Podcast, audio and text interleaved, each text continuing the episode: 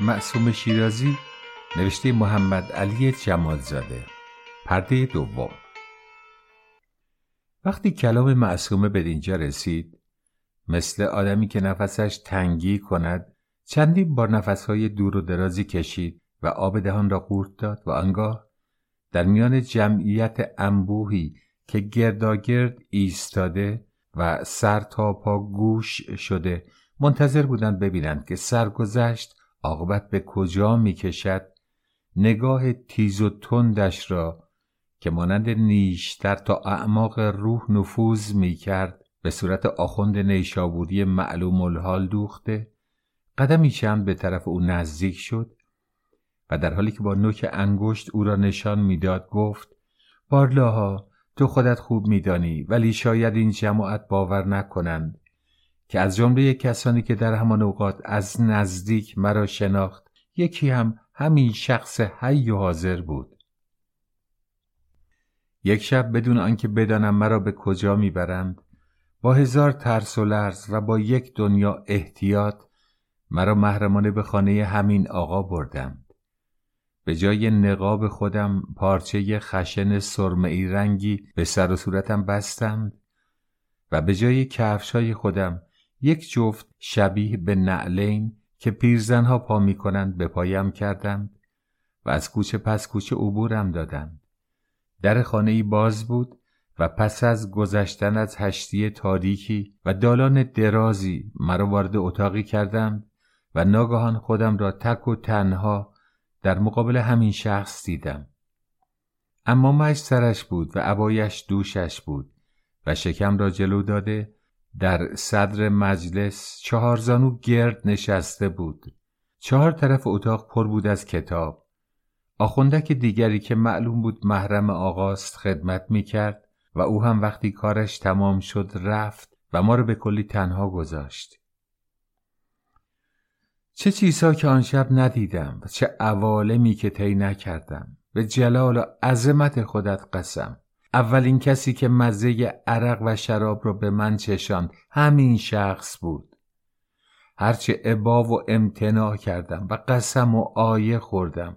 کتابها لب به این چیزهای حرام تر نکردم. به خرجش نرفت. و خنده تحویل داد و جان من و مرگ من قسم داد و گفت من خودم ملا و مجتهدم و حق فتوا دارم و خودم به تو اجازه می دهم که بخوری و خدا و پیغمبر را گواه گرفت. که در این روز قیامت گناهش به گردن او خواهد بود. در اینجا معصوم آخوند را طرف خطاب قرار داد و گفت آیا این حرفایی که می‌زنم راست است یا دروغ؟ اگر سر مویی خلاف دارد بگو که خلاف است. اگر یک کلمش دروغ است بگو دروغ می‌گویی. ای بی مروت بیدین آیا هرگز بوی حیا و قباحت به دماغت رسیده بود؟ آیا از خدا و روز قیامت نمی ترسیدی که هیچ دختر بیچاره ای از دست تو گرگ درنده در تمام شهر در امان نبود؟ آیا خاطرت هست که آن شب در همان اتاقی که از قرار معلوم محضر شرعی تو بود چه افتضاحی درآوردی؟ یادت هست چطور چهار دست و پا راه افتاده بودی و مرا پشت خودت سوار می کردی و با زانو و کف دو دست دور اتاق راه می رفتی و هن و هن راه می انداختی؟ آیا آن رقص های شطوری در خاطرت هست؟ آیا خاطرت هست که چطور برای تقلید و خنده آخوند می شدی و مرا مثل عروسی که بخواهند عقد عروسیش را جاری کنند روبروی خود میرشاندی و اسم و رسمم را میپرسیدی و انکهت و زوجت را میخواندی و از جیب آرخالوق کیسه پولت را در می آوردی و برای اینکه بله بگویم به اسم زیر لبی سکه طلا تو دهانم می گذاشتی؟ چه بازی ها که در نیاوردی چه حرکات شرمنگیزی که نکردی هرچه من بیشتر خجالت میکشیدم تو خندت بلندتر می‌شد و وقاحتت بیشتر خوب من دختر هرزه و بدکاری بودم و برای پول به منزل تو آمده بودم ولی آخر میهمان تو بودم و غریب و بیکس بودم تو چرا رحم و حیا و مروت را بو نکرده بودی؟ آخوند شرمالود سر به زیر انداخته بود و رنگ از رویش پریده زبانش بند آمده بود و جرأت نمی‌کرد سرش را بلند نماید دهانش با آن لبهای کلفت که گویی دو زالو روی هم بسته بودند باز می‌شد و نیمه باز می‌شد و به هم می‌رفت ولی صدایی بیرون نمی آمد. پیشانیش مثل شیشه پنجره ای که دانه های باران بران نشسته باشد غرق عرق شده بود و دستش بالا نمی‌رفت که عرقش را پاک کند. معصوم نگاهش را از او بر نمی داشت و مثل اینکه بخواهد با آتش نگاه او را بسوزاند چشمها را به او دوخته ساکت ایستاده بود. پس از مدتی که سکوت دنیا را فرا گرفته بود از نو با احترام صورت را به جانب دستگاه بازخواست گردانده دنباله سخن را چنین آورد. بارلاها آن شب بدترین شب عمرم بود. آن شب بود که مزه عرق را چشیدم. و از همان تاریخ عرق خور حسابی شدم و با این زهر حلاحل که اقلا غم و غصه را یکی دو ساعتی می‌برد و فراموشی میآورد و مثل حرف راست دل آدم را مانند آتش میسوزاند و چون چراغ روشن می کند الفت را به جایی رساندم که رفته رفته تنها انیس و مونس و یک تا رفیق و شفیق من شیشه عرق شد و بس. تنها دلخوشیم وقتی بود که سرم فارغ می شد و تنها می ماندم. آن وقت درها را می بستم و لباس زرق برق پولکداری را که برای پذیرایی مهمانهای ناشناس پوشیده بودم با تنفر می کندم و لباسهای قدیم ساده و پاک و طاهر خودم را که به یاد دوره های گذشته بیگناهی و معصومیت در گوشه صندوق نگاه داشته بودم می پوشیدم و سر و صورتم را مثل آدمهای وسواسی قسل می دادم و تطهیر می کردم و چراغ را روشن می کردم و گاهی به سکوت و گاهی به صدای بلند با خودم چه حرفایی که نمی زدم و چه درد دلها و راز و نیازهایی که نمی کردم. کم کم ملال روزانه برطرف می شد و مثل این بود که آدم دیگری شده باشم و روح تازه ای در بدنم دمیده باشم. چراغ دلم هم روشن می شد و دماغی پیدا می کردم و هوای عرق نوشی به سرم می زد. شیشه و پیاله را در میان می گذاشتم و با فکرهای دور و دراز خود خلوت می کردم. آن وقت بود که آوازهایی را که از سمیرم و از آن دوره ها به یادم مانده بود با همان لحجه ولایت خودم یواش یواش می خواندم و پی در پی آنقدر گیلاس های عرق در حلق و گلویم خالی می کردم که هوش از سرم می رفت و از خود بی خود می شدم و مانند نعش همانجا به زمین می افتادم و مثل لنگه در تا صلات ظهر یک پهلو می خوابیدم. پروردگارا خودت امر فرمودی که حرفایم را صاف و پوست کنده به عرض برسانم. پروردگارا همان اوقات بود که هیچ کدام از این نامردهایی که با من مراوده کرده بودند نخواستند زیر بار بروند و مجبور شدم در مدت هجده ماه سه بار بچه بیاندازم. به خدایی خودت قسم که هر بار مرگ را به چشم خود دیدم و افسوس که باز زنده ماندم. زبان و بیان من از عهده بر نمی آید که شرح عذاب بچه انداختن را بگویم ولی زبانم بریده باد. اگر یک بار بچه انداخته باشی می‌فهمی چه می‌گویم. و آن وقت هرگز راضی نمی‌شوی که ما زنهای بیچاره اینطور با اسرائیل روبرو بشویم و زنده زنده تلخی مرگ را بچشیم. الهی حالا که حرف زن به میان آمد زبانم لال. بگذار بگویم که اصلا در خلقت به ما دخترهای حوا ظلم شده است. بارلا ما زنها مگر بچه های سیغهی خلقت هستیم؟ این همه خاصه و خرجی برای چه؟ مگر دختر چه گناهی کرده که وقتی زن آبستن می شود مدام دعا می کند که خدایا دختر نباشد؟ برای چه ما زنها باید هر ماه باج ضعف و ناتوانی خود را به صورت مقداری از خون خودمان نصار طبیعت قدار بکنیم؟ آمدیم و راستی عقلمان کوتاه و گیسمان دراز باشد. تازه تقصیر با کیست؟ می‌گویند اهل مکر و خدعه ایم. اگر مکار بودیم اینطور زلیل نمی شدیم هنوز عروسکیم که عروس می شویم و هنوز دهانمان بوی شیر می دهد که باید بچه شیر بدهیم. کدام حیوانی است که نه ماه تمام آبستن باشد و کدام جانوری است که بچهش را یک سال و دو سال شیر بدهد؟ اگر یک مرد پیدا می‌شد که سنگی به وزن یک بچه به شکم خود ببندد و نه ماه تمام با خود بکشد آن وقت معلوم می‌شد که ما زنها نه ماه تمام چه می‌کشیم و چطور جانمان به لبمان می‌رسد تا بچه به دنیا بیاید و هنوز نفس تازه نکرده ایم که دوباره باید از سر بگیریم. خدایا چه عیب داشت که ما زنها هم مثل پرندگان تخم میگذاشتیم و چند سباهی روی تخم میخوابیدیم و بچه در میآوردیم. اگر پدر نان می‌دهد مادر باید جان بدهد تا بچه دندان در بیاورد و راه بیفتد و نان خوردن و نان پیدا کردن را یاد بگیرد.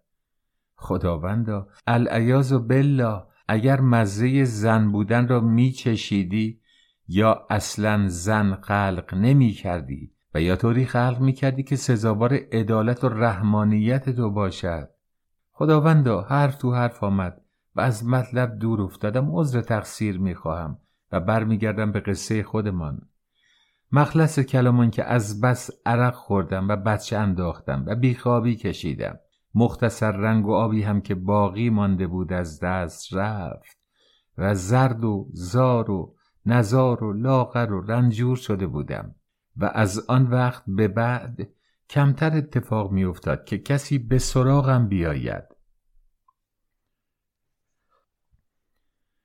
رفته رفته کار به جایی کشید که هفته هفته کسی به سر وقتم نیامد و روز به روز هم علیلتر و ضعیفتر می شدم.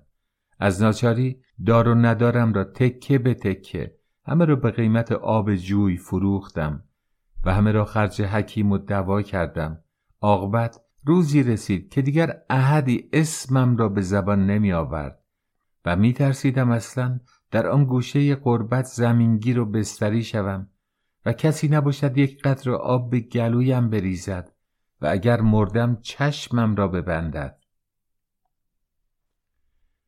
تنها کسی که به من وفادار مانده بود جوانی بود از اهل کازرون که در همان سفری که با پدر و مادرم از سمیرون به مشهد می رفتیم در قافله یتیم چهارپادار بود و با ما آشنا شده بود و از آن تاریخ به بعد. هر وقت گذرش به نیشابور می افتاد هر طور شده بود سراغ مرا می گرفت و سری به من می زد جوانک خبله شوخ و خوشسیمایی بود ککمکی و آبل رو. به قدر خونگرم و تو برو و خوشخنده بود که ممکن نبود کسی او را ببیند و خوشش نیاید. گذشته از خوشمزگی و گویی و پرنمکی تا دلت بخواهد خدمتگزار هم بود و حتی برای مردم بیگانه هم محال بود کاری از دستش ساخته باشد و مزایقه کند. به قدری دست و دل این جوان پاک بود که به محض اینکه آدم چشمش به او میافتاد و دو دقیقه با او هم کلام می‌شد دلش می‌خواست جان و مالش را به دست او بسپارد. معلوم بود که شیر حلال خورده است و از صبح تا شام تو قافله منتظر بود که خر کدام مسافری در گل مانده و کار کدام مسافری گره خورده تا با تمام قوای خود کمک و گره گشایی کند. اسمش محمود بود و نمی‌دانم چرا به محمود گلابی معروف شده بود. همون وقتی که در مسافرت مشهد از راه ناچاری مجبور شدم در نیشابور بمانم خیلی دست و پا کرد که کارم را طوری راه بیاندازد که بتوانم با همان قافله خودم را به مشهد برسانم. ولی وقتی که دید کاری از دستش ساخته نیست با من خداحافظی کرد و سپرد که هر کجا منزل کردم نشانی منزلم را به دالاندار کاروانسرای اراقی ها بدهم تا هر وقت گذرش به نیشابور افتاد به دیدنم بیاید. اشک توی چشمهای ریز و پر مهر و وفایش حلقه زده بود و صورتش سرخ شده بود و می‌گفت مبادا فراموش کنی. و همان امام رضایی که به زیارتش می‌روم هر جا باشم به یاد تو خواهم بود و امیدوارم در مراجعت از مشهد بتوانم اسباب حرکتت را به سمیرم فراهم کنم. افسوس وقتی به نیشابور برگشت که به جهادی که گفتم و می‌دانید از صرافت برگشتم به سمیروم افتاده بودم. علل خصوص که پس از هزاران خون دل که برای به دست آوردن خبری از نامزدم کریم خوردم. معلوم شد که در زمستان برف بسیار در سمیره افتاده بود و تاق دکان که مدتها بود نشست کرده بود زیر بار برف پایین رفته بوده است و جسد بیجان جوان ناکام را پس از دو روز از زیر آوار بیرون آوردهاند حالا کاری نداریم که از شنیدن این خبر چه اشکها که ندیختم و چطور دو شبانه روز یک قطر آب و یک نان از گلویم پایین نرفت و چیزی نمانده بود که من هم بروم با مادر و پدرم و با کریم محشور بشوم. ولی خداوندا معلوم می شود خودت خواسته بودی که زنده بمانم و زنده ماندم. از همان تاریخ به بعد هر جا و در هر حالی که بودم هر طور شده بود دلاندار کاروانسرای عراقی ها را از محل سکنای خود بیخبر نمیگذاشتم و محمود هم سالی ماهی هر وقت گذرش به نیشابور میافتاد اول کارش این بود که مرا پیدا کند و یک راست به سر وقتم بیاید هیچ وقت دست خالی نمی آمد. از هر شهری که قافل از آنجا گذشته بود برایم سوقات می آورد گنجه ام از انچوچک شیراز و خرمای جیرفت و میگوی بنادر و هنای خبیس و لیموی امان و آبلیموی جهرم و گز اصفهان و عطر قمسر و پارچه های یزد و کاشان به مرور ایام پر شده بود. عموما سالی یک بار ولی گاهی هم بختم می‌زد و دو بار به سراغم میآمد. کم کم مثل گنجشکی که به تریاک معتادش کرده باشند به قدری به این جوان خو گرفته بودم که اگر خدایی نخواسته موسمش میگذشت و خبری از او نمی رسید درست حسابی مریض بستری می شدم. اما چه مبارک بود روزی که سرزده در را می‌زد و وارد می‌شد به قدری ذوق می کردم که گویی پدر و مادرم زنده شده اند و به دیدنم آمده اند. هر روز خدا صبح که چشمم از خواب باز می شد و سرم را از رخت خواب بلند می کردم اولین آرزویم این بود که آی چه خوب بود که در خانه باز می شد و سر و کله محمود با آن صورت ککمکی آن چشمای خندانی که گویی سگ در آن بسته بودن پیدا می شد. چه بسا شبها که خوابش را می دیدم خواب می دیدم که روی قاطر سوارم و افسار قاطر به دست محمود است. و افسار را روی شانه اش انداخته و می کشد و بدون آنکه او یک کلمه حرف بزند و یا من یک کلمه حرف بزنم به صدای آواز زنگ کاروان روانیم و هی می رویم و هی می رویم دلم می‌خواست این خوابها آخر نداشته باشد و به محض اینکه بیدار می‌شدم و می‌دیدم که خواب بوده ام و خواب می‌دیده ام به امید اینکه شاید باز هم خواب ببینم. چشمایم را میبستم و سعی می‌کردم که خوابم ببرد.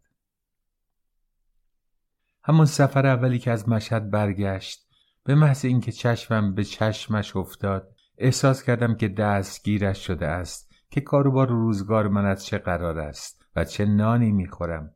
ولی به خدایی خودت قسم که از بس این جوان نجیب و خوشقلب و باصفا و با حیا بود ابدا به روی خودش نیاورد و چنین وانمود کرد که هیچ ملتفت نشده است و سر سوزنی رفتار کردارش را نسبت به من تغییر نداد. چه زمانی که فقیر و بیچیز بودم و در آن اتاق تنگ و تاریک و در آن خانه ادبار زواری منزل داشتم و چه بعدها که برای خودم صاحب دم و دستگاه و بروبیا شده بودم و خانه و زندگی و سر و سامانی به هم زده بودم. برای محمود ابدا فرق نمی کرد. وارد که می‌شد اول مثل برادری که صورت خواهرش را ببوسد سر و صورتم را میبوسید و بعد سوقاتی هایی را که برایم آورده بود یک به یک با یک دنیا ادا و اطوار و هزار حرف های خوشمزه و مزبون های خنددار از خورجین در می آورد و تحویل می‌داد و بعد آنها را به دست خودش پهلوی سوقات های سفرهای پیش در گنج جابجا می کرد و آن وقت می‌رفت و صورتش را میشست و موهایش را شانه می‌زد و گرد و خاک لباسش را می‌گرفت و میآمد پهلویم مینشست و می‌گفت تنقلات چه داری می نشستیم و بگو و بخند مشغول صحبت و اختلاط و درد دل می شدیم.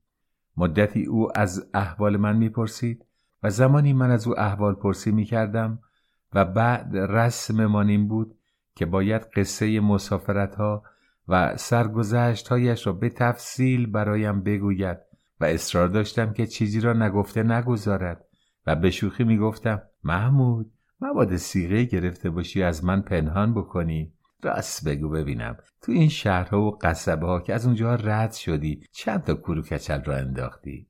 خنده را سر می‌داد و می‌گفت من مثل سگ و گربم و اگه یه وقتی بنا بشه بچه را بیاندازم هفتا هفتا را میندازم. و خاطرت جمع باشه که دو سه تا از اونا رو هم به نیش می‌کشم و برای تو سوقات میارم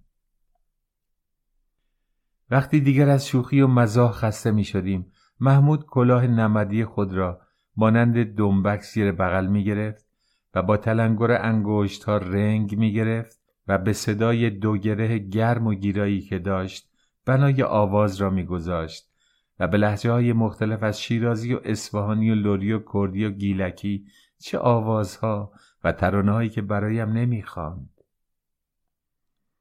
می‌گفتم گلابی جان حال دیگه رنگ و تصنیف بسه. برامون شعری رو که شبها در قافله میخوندی بخون. سرش را روی دستش تکیه می‌داد و یک دفعه آهنگ آوازش به قدری سوزناک می‌شد که به شنیدن آن تارهای قلبم به لرزه در می آمد و ملایم این ابیات را می خواند.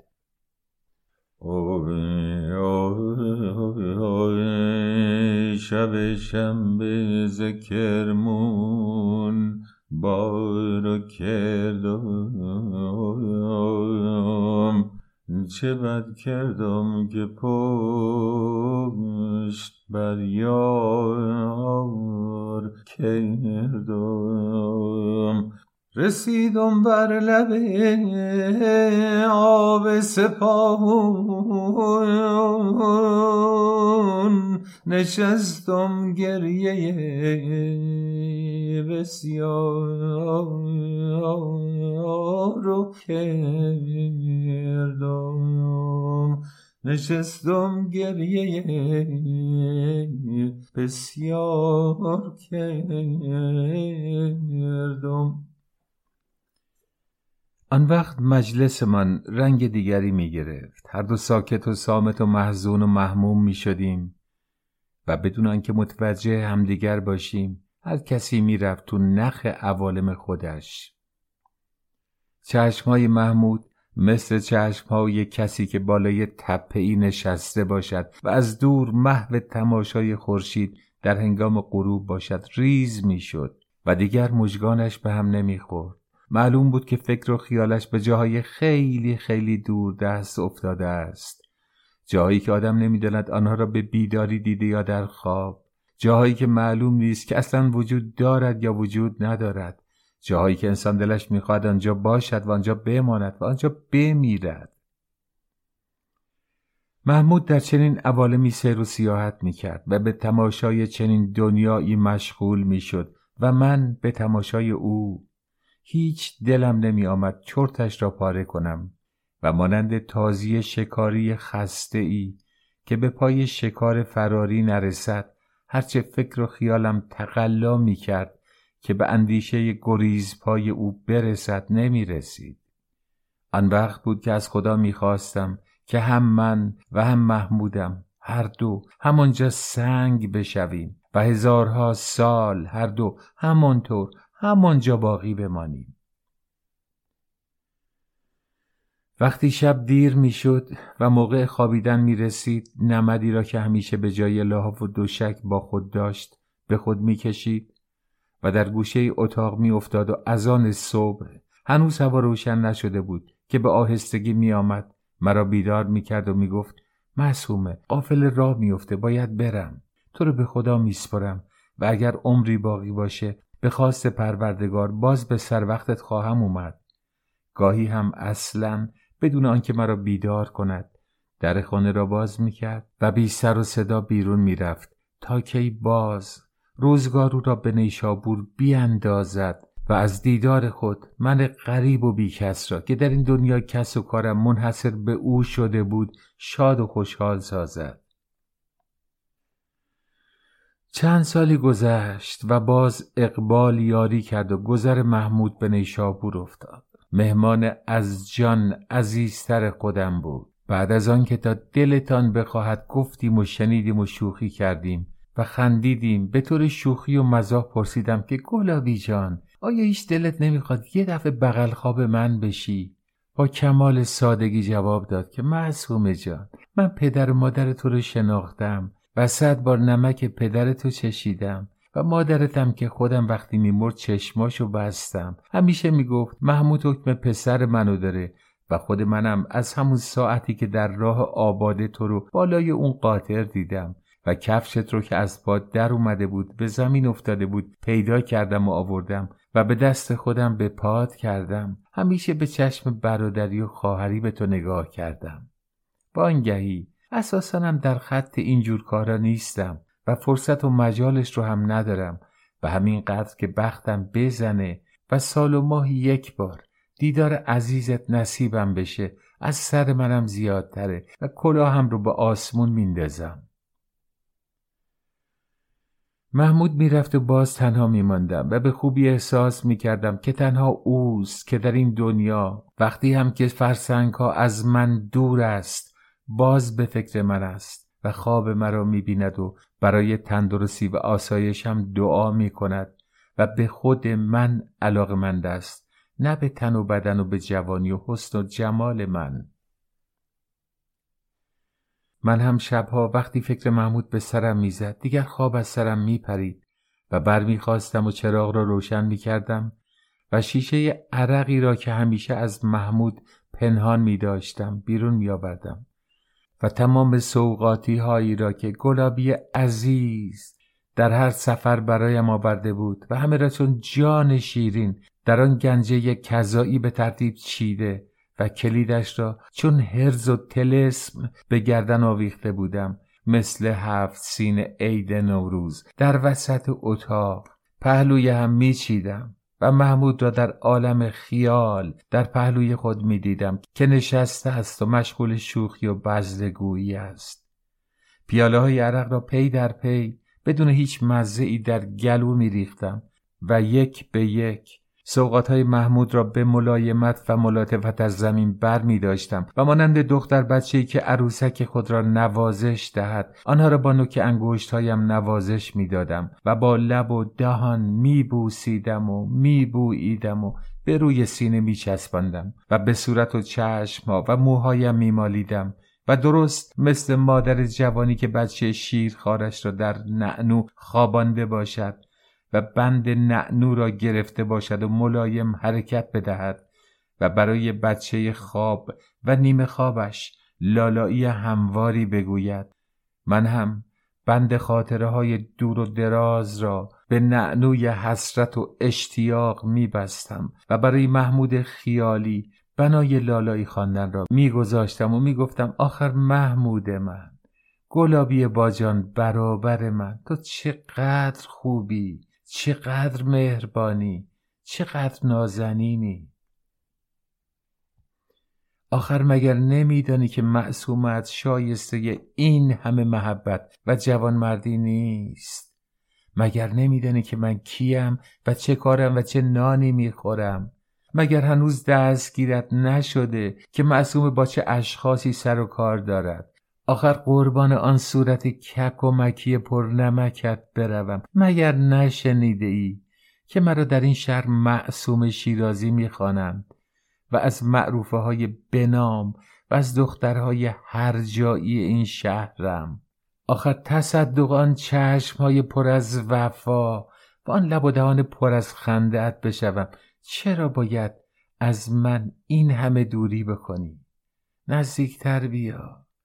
از کجا که امشب آخرین شبی نباشد که با هم هستیم. بیا سرت را بگذار روی سینم و آهسته آهسته برایم آواز بخوان. اما حالا دیگر حرف نزن. بگذار شم بسوزد و وزوز کند و ما ساکت باشیم. ببین چطور سایه هامان به دیوار افتاده.